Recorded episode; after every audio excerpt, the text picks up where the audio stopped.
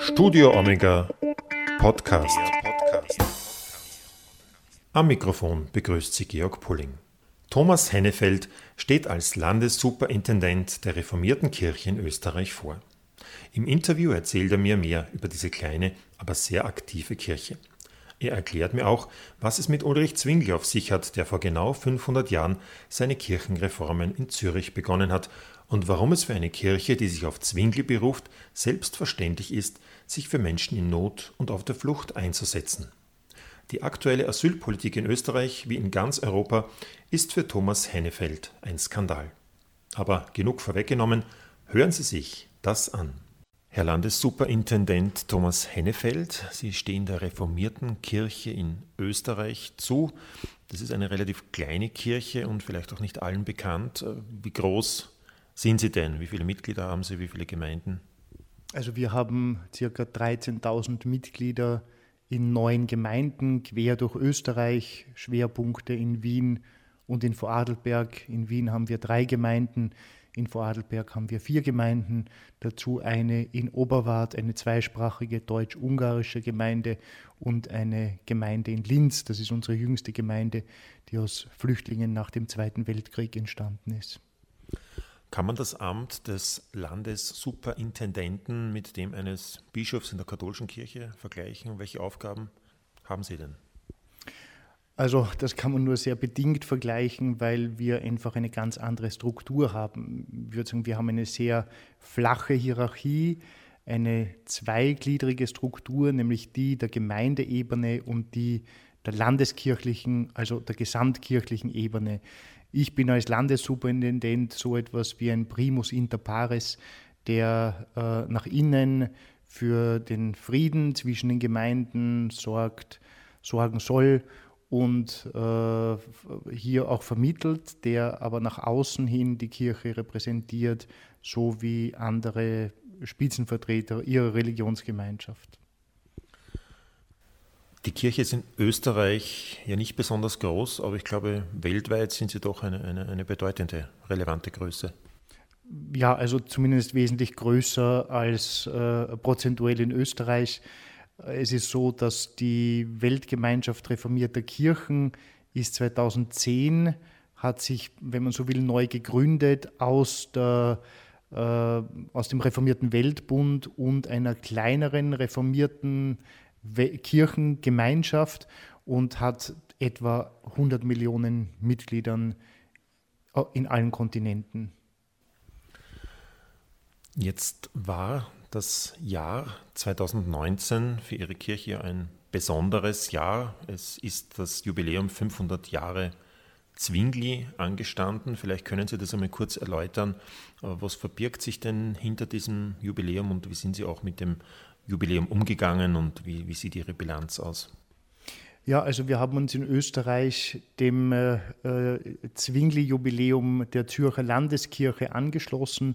500 Jahre reformierte Reformation mit dem Antritt äh, des späteren Reformators Ulrich Zwingli am Großmünster in Zürich äh, ist sozusagen die Reformation ins Rollen gekommen und hat also große Auswirkungen gehabt, nicht nur in der Schweiz, sondern auch darüber hinaus und eben auch in Österreich. Ähm, Zwingli hat selbst in Wien einige Zeit mit großer Wahrscheinlichkeit studiert. Äh, die Gemeinde, der ich angehöre, das ist die Zwingli-Kirche, ist nach dem Zürcher Reformator benannt. Und äh, die reformierte Kirche in Österreich ist einfach sehr stark sowohl in der, in der Theologie ähm, als auch in dem, äh, wenn man so will, in, in, der, äh, in dem, was, was für uns heute wichtig ist, von Ulrich Zwingli geprägt. Und deshalb haben wir uns entschlossen, in Österreich nicht ganz so hoch äh, wie in, in Zürich, aber ein Zwingli-Jahr auszurufen. Das haben wir getan und haben in diesem Jahr die verschiedensten Veranstaltungen und Gottesdienste gefeiert. Und äh, das ist alles eigentlich äh, sehr, sehr erfolgreich verlaufen. Jetzt geben Sie uns vielleicht doch noch ein bisschen äh, Nachhilfe oder erste Hilfe zu Ulrich Zwingli. Was hat ihn denn so besonders ausgemacht? Warum war er quasi der reformierte Reformator oder hat nochmals die Reformation reformiert? Also er hat sich nicht noch einmal reformiert, er war ein Zeitgenosse Martin Luthers und hat das, was Martin Luther im deutschsprachigen Raum getan hat, äh, für die Schweiz getan. Er war ja ein katholischer Priester und hat sich besonders äh, mit dem Humanismus beschäftigt, hat die alten Sprachen gelernt und äh, hat dann aufgrund seiner Erkenntnisse und seiner Auslegung der Bibel ist er dann dazu gekommen, dass äh, die vorgefundene römische Tradition eher als unbiblisch bezeichnet hat und hat aber gleichzeitig sehr konstruktiv ähm, verschiedene Erneuerungen äh, gestartet. Allerdings, er hat das getan in einer äh, ganz anderen Konstellation als Martin Luther, wenn man so will, in, in vordemokratischen Strukturen. In Zürich hat es Räte gegeben, da war der Ulrich Zwingli eingebunden und der, die Räte haben auch durchaus auf, auf ihn gehört. Also ähm, das war aber ein Prozess und Zürich hat sich dann schließlich für die Reformation entschieden und hier war einfach äh, Ulrich Zwingli die treibende Kraft durch sein, sein Wissen, äh, seine Bildung, die für ihn auch einen ganz besonderen Stellenwert gehabt hat und sein äh, gesellschaftspolitisches Engagement, muss man noch sagen. Das heißt, nochmal auf den Punkt gebracht, auch schon auf heute bezogen, was, was kennzeichnet jetzt die reformierte Kirche und unterscheidet sie vielleicht auch von anderen Kirchen? Also für uns äh, ist es ganz zentral die demokratische Grundhaltung. Da möchte ich jetzt nicht sagen, dass sie äh, sie von anderen Kirchen unterscheidet. Also ich möchte das jetzt nicht abgrenzend sagen, sondern einfach, wenn ich mir auch anschaue, Entwicklungen in unserer Gesellschaft, in unserer Welt, dann kann man bei der reformierten Reformation, das gilt für Zwingli, aber dann auch für Johannes Calvin in Genf, hier sind ja sehr starke Impulse in Bezug auf äh, Demokratiebildung, in Bezug auf Menschenrechte, äh, in Bezug auf eine größere Mitbestimmung äh, von Menschen. Äh, und wir haben auch in unserer Kirche eben eine sehr flache Struktur, eine starke Gemeindeautonomie, wo auch die Entscheidungen, die Beschlüsse großteils demokratisch gefällt werden. Eine zweite, eine zweite Sache, die ganz entscheidend ist, Darf ich vielleicht kurz einhaken, wenn Sie jetzt sagen, demokratisch gefällt, jetzt sind Sie quasi der Chef der Kirche. Ich weiß, Sie sind es nicht mhm. ganz, aber äh, wie, welche Entscheidungsbefugnisse haben Sie? Oder wenn Sie sagen, Leute, wir machen das so und die Leute sagen alle, nein, wir machen es anders, wer macht dann was wie? Ja, also eben, ich habe als äh, Person oder auch als Landessuperintendent allein keine Entscheidungsbefugnisse oder wenn dann nur aufgrund von Synodenbeschlüssen, äh, dass ich sozusagen auch die Aufgabe habe, dafür zu sorgen, äh, gemeinsam mit dem sozusagen Kollegium des Oberkirchenrates, dass in den Gemeinden diese Beschlüsse auch vollzogen werden. Aber sonst bin ich so bin ich ein Mitglied äh, des, des Kollegiums und selbst da in der Kirchenleitung ist es so, dass auch die Kirchenleitung, Kirchenleitung im engeren Sinn, der Oberkirchenrat, auch nur ähm, begrenzt Möglichkeiten hat, in die Gemeindeautonomie einzugreifen. Das Besondere an unserer Struktur ist ja, dass jedes Leitungsamt in der Gemeinde verankert ist. Das ist etwas ganz Entscheidendes, weil dadurch wird auch verhindert, äh, dass jetzt Kirchenleitung irgendwo abgehoben agieren kann, denn äh, es sind ja alle Mitglieder in ihren Gemeinden auch betroffen. Der Nachteil ist, wenn jemand in der Gemeinde nicht mehr gewählt wird, dann ist er auch sein Amt in der Kirchenleitung los. Das eine hängt mit dem anderen zusammen, führt aber einfach zu einer größeren Mitbestimmung und äh, eben einer, einer doch, äh, würde ich sagen, eher demokratischen Struktur auch in unserer Kirche haben sie eigentlich mit den gleichen Problemen zu kämpfen wie die katholische Kirche, aber auch die, die lutherische Kirche, dass eben die Gemeindemitglieder, die Gläubigen immer weniger werden? Ja, wir haben äh, einerseits damit zu kämpfen mit einem Rückgang an Gemeindegliedern.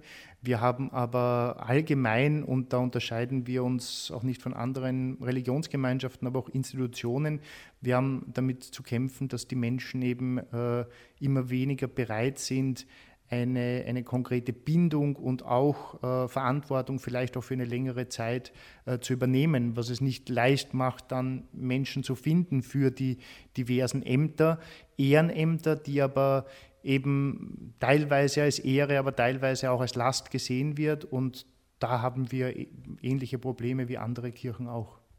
Ganz kurz nur zur Erklärung. Äh, in Ihrer Kirche ist es durchaus möglich, dass also Frauen alle Ämter ausüben und die sogenannten Geistlichen können auch verheiratet sein.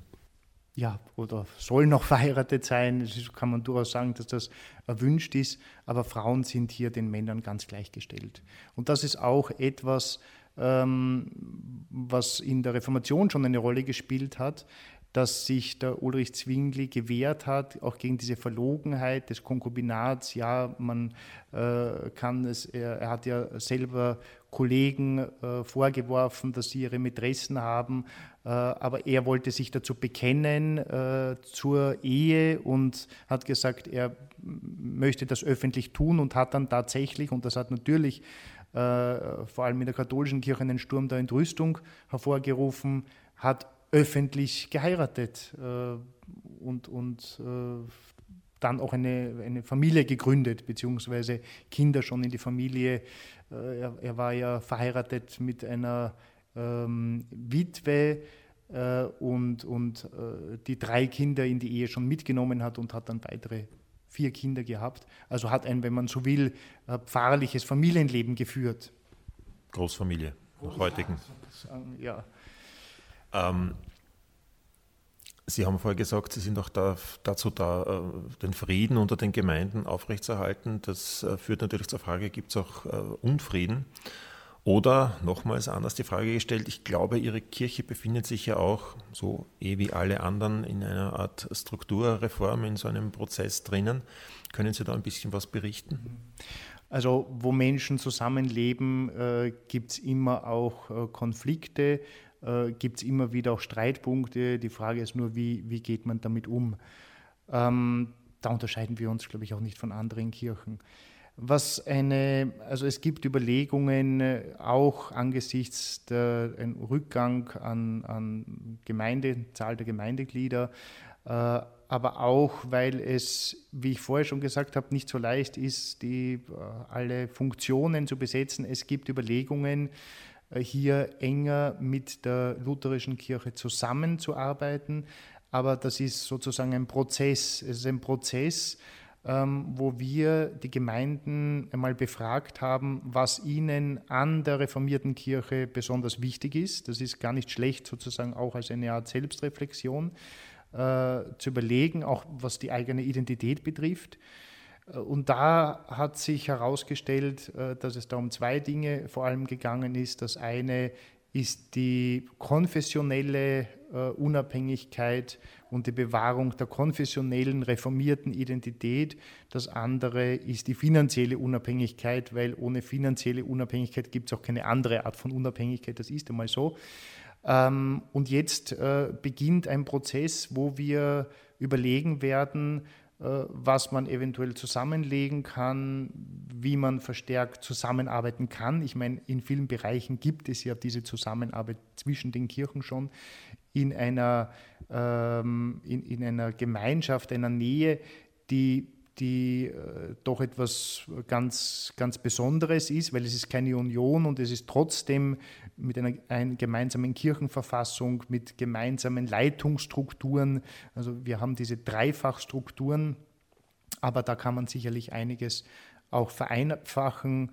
Vielleicht auch Sie, Sie reden jetzt nur von der reformierten Kirche oder schon von der reformierten Kirche in Zusammenarbeit mit der lutherischen Kirche? Genau, in Zusammenarbeit mit der lutherischen Kirche. Ja. Das ist ja hochinteressant. Sie sind eigentlich ja zwei völlig eigenständige Kirchen, die aber doch, wie gesagt, diesen, diesen, diesen Überbau haben. Und ich glaube, ein bisschen vorbereitet habe ich mich auf das Gespräch, es ist ja auch möglich, dass zum Beispiel lutherische Pastoren, also Pfarrer, Pfarrerinnen in reformierten Kirchen auch arbeiten und umgekehrt. Gibt es das in der Praxis? Mit einer, mit einer Einschränkung. Also es ist möglich, dass reformierte Pfarrerinnen und Pfarrer sich bewerben in lutherischen Gemeinden. Äh, wir haben aufgrund des Minderheitenschutzes gesagt, in rein reformierten Gemeinden dürfen sich keine lutherischen Pfarrerinnen und Pfarrer bewerben, ähm, um sozusagen hier auch diese reformierte Identität äh, zu, zu behalten. Aber sonst gibt es eine große Durchlässigkeit. Ähm, und es staatskirchenrechtlich sind wir und werden das auch bleiben, äh, wenn man so will, drei Kirchen, die lutherische Kirche A, B, die reformierte Kirche HB und die gemeinsame Kirche A und HB. Das ist für Außenstehende gar nicht leicht zu verstehen. Und dieses A und HB ist zumindest bis jetzt eigentlich kein Überbau gewesen, sondern ist einfach diese Gemeinsamkeit, weil ähm, wir, wir haben zwar jetzt eine spezielle Art von Pfarrgemeinden, die A und HB sind, nämlich fremdsprachige internationale Gemeinden. Davor hat aber die Kirche A und HB nur zwei Mitglieder gehabt, nämlich die Kirche AB und die Kirche HB. Ja. Also eine komplizierte Struktur, aber die gut funktioniert hat, ähnlich wie das mit der Demokratie auch der Fall ist. Ja. Ich kann Ihnen bestätigen, es ist nur schwer zu verstehen. Ähm, es gibt auch andere Themen in Österreich, die sind nur schwer zu verstehen. Zum Beispiel, was sich gerade im Bereich des Asylwesens abspielt. Da haben Sie ja in letzter Zeit und nicht nur in letzter Zeit, sondern schon sehr lange immer wieder sehr pointiert auch Ihre, Ihre Stimme erhoben. Ähm, ja, wie, wie, wie beurteilen Sie denn die aktuelle Lage? Was wünschen Sie sich denn im Bereich des Asylwesens auch von, vielleicht von der nächsten Bundesregierung, die ja dann irgendwann einmal vielleicht doch zustande kommen wird?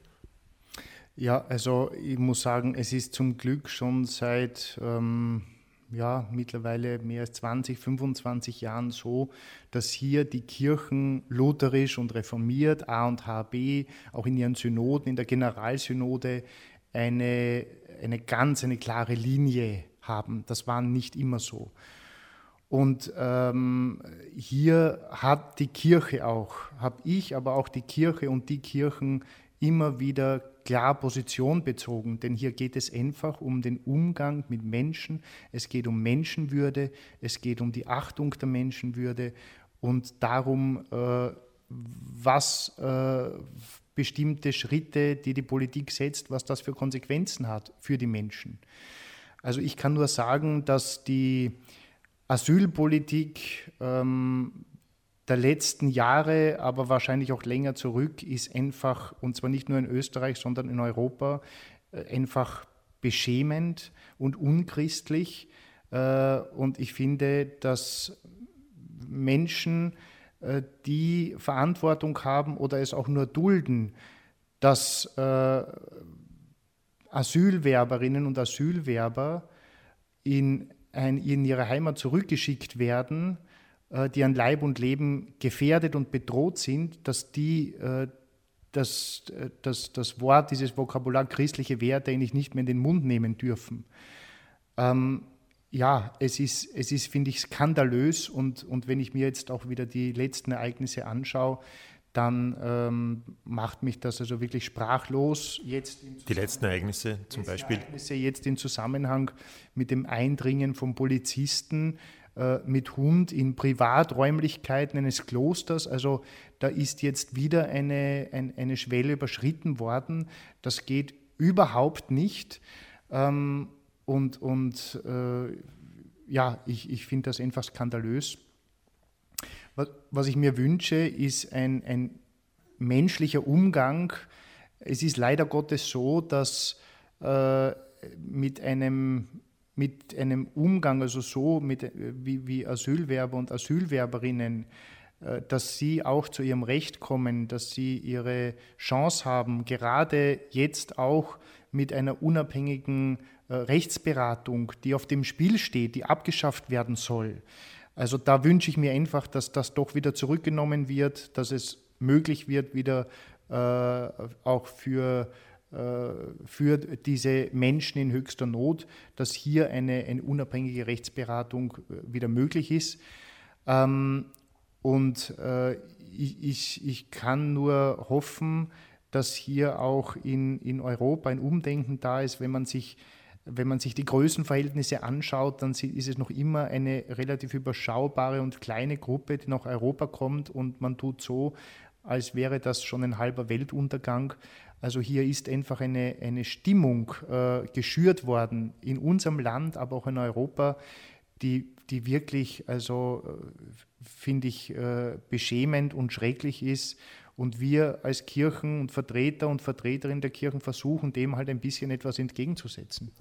Jetzt wollte ich gerade äh, sagen oder auch einwenden, die Stimmung ist natürlich da, aber ich unterstelle jetzt mal der Politik, äh, die nützen einfach auch Stimmungen aus, die sie in der Bevölkerung und Orten. Kann es sein, dass die Kirchen, obwohl sie natürlich einiges tun, einfach zu wenig tun, um auch in der Bevölkerung eine andere Stimmung zu erzeugen?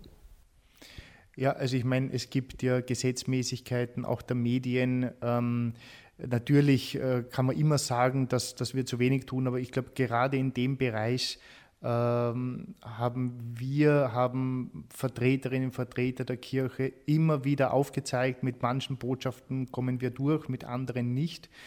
Aber äh, wenn ich nur denke an das Jahr 2015, wo es eine enorme Hilfsbereitschaft gegeben hat und dann medial davon gesprochen wurde, dass da etwas gekippt ist und plötzlich war auch die Berichterstattung eine andere, ja, dann können wir pff, dann, dann können wir rotieren, können wir machen, was wir wollen und, und werden hier trotzdem dann nicht die Meinungsführung haben. Aber wir dürfen da nicht aufgeben, wir dürfen nicht locker lassen und müssen immer wieder darauf hinweisen. Das ist so ein, ein, eine ureigene Aufgabe für Menschen auf der Flucht in Not einzustehen, als Christinnen und Christen.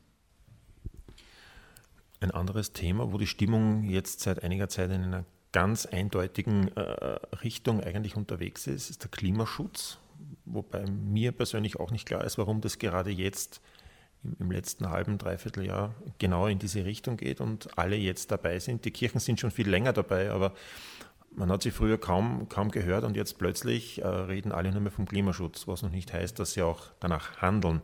Äh, wo sehen Sie denn hier die dringlichsten Notwendigkeiten? Also zuerst möchte ich mal sagen, die Kirchen sind da wirklich schon sehr lange dabei. Ich meine, äh, die Kirchen haben ausgerufen den konziliaren Prozess für Frieden, Gerechtigkeit und Bewahrung der Schöpfung. Äh, das ist ein Motto, das stammt aus dem Anfang der 80er Jahre. Das wurde aufgegriffen von den europäischen ökumenischen Versammlungen. Also da würde ich auch sagen, sind die Kirchen in gewisser Weise Vorreiter gewesen. Ähm, ich glaube, warum das jetzt auch medial besonders präsent ist, weil äh, das, was man schon in den 70er Jahren, was der Club of Rome gesagt hat, weil das jetzt auch konkrete Auswirkungen hat und zunehmend auch in den westlichen Industrieländern, noch lange nicht so wie im Süden, wie in, in Afrika, wo, wo jetzt die Menschen schon die, die Auswirkungen spüren. Ähm, aber man gedacht hat, auch nach 1989, man kann einfach weiter tun wie bisher. Und für mich ist es einer der, der größten historischen Fehler gewesen, dass man nach dem Zusammenbruch des Ostblocks nicht versucht hat, hier einen dritten Weg zu gehen, sondern gemeint hat, ja, damit ist bewiesen, dass der Kapitalismus äh, gesiegt hat und wir können weiter tun wie bisher. Es wurden noch nicht die Warnzeichen der, der Finanzkrise äh, erkannt äh, als eine Möglichkeit hier zur Umkehr, um hier in einem, einem religiösen äh, Terminus zu reden, sondern eben nur als Krise, die man überwinden kann und, und dann weitermacht wie bisher. Ich möchte erinnern daran, dass wir als Weltgemeinschaft, damals noch reformierter Weltbund, bei der Generalversammlung 2004 dieses neoliberale Wirtschaftssystem äh, verurteilt haben als ein todbringendes System, was mit der, mit der Botschaft des Evangeliums nicht in Einklang zu bringen ist, äh, was Millionen Menschen das Leben kostet. Und an dem hat sich nichts geändert. Äh, das hat sich eher noch verschärft. Aber vielen ist äh, das Hemd näher als der Rock und für mich ist das so ein bisschen wie ein Tanz auf dem Vulkan aber es wachen Menschen auf und es wachen vor allem Jugendliche und Schülerinnen und Schüler auf, die ähm, selber merken, die, die nicht dumm sind, wenn sie wach sind, dann kriegen sie auch die Nachrichten mit, wobei man immer sagen muss, ja, was sind das für Nachrichten und wer, wer macht da welche Meinung. Aber es sind sich wohl die meisten Wissenschaftlerinnen und Wissenschaftler einig, dass wir so nicht mehr lange weitermachen können und dass das katastrophale Folgen eben nicht nur im Süden, sondern auch bei uns im, im reichen Norden haben wird. Jetzt haben Sie dieses System kritisiert, aber was, was können Sie für ein anderes Modell diesem System entgegenhalten?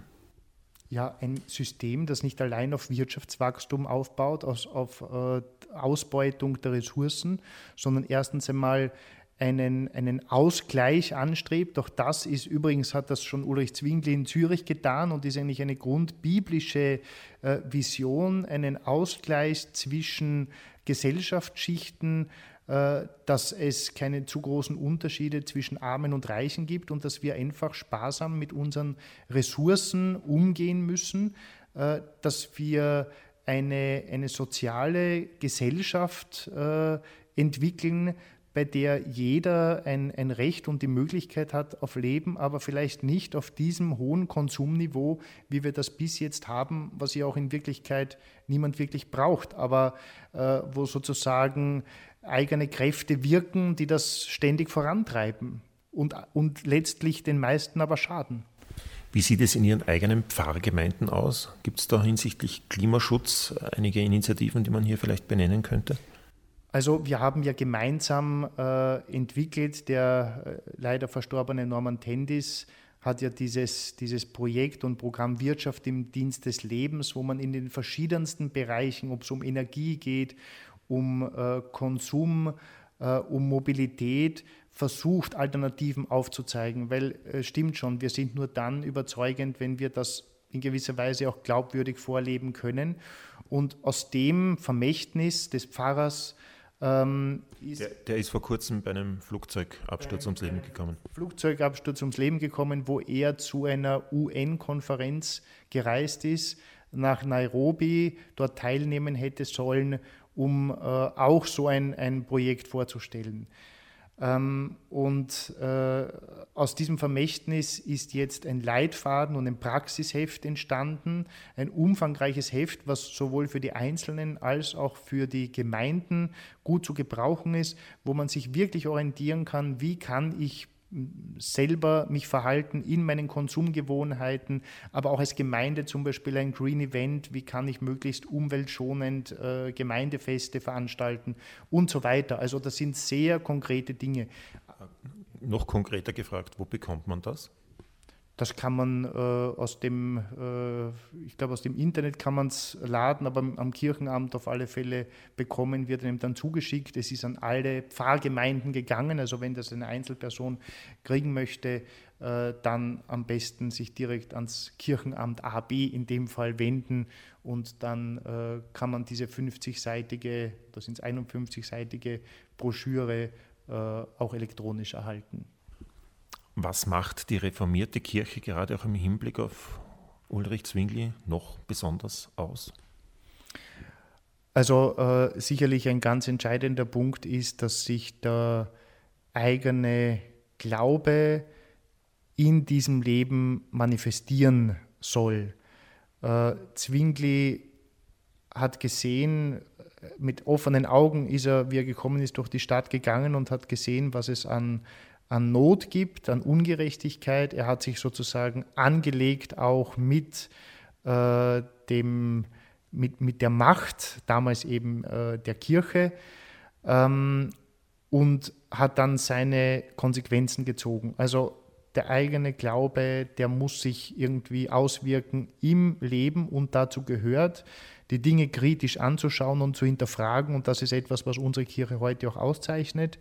Und in Verbindung damit kann das eben so weit gehen. Und auch das hat es in reformierter Kirche und reformierter Tradition, gerade im 20. Jahrhundert, auch sehr stark gegeben mit diesem Widerstandsgedanken und Widerstandsgeist. Der war bei Zwingli äh, stark zu spüren und da gibt es eine Linie, die bis in den Widerstand gegen den Nationalsozialismus oder gegen die südafrikanische Apartheid führt. Dankeschön.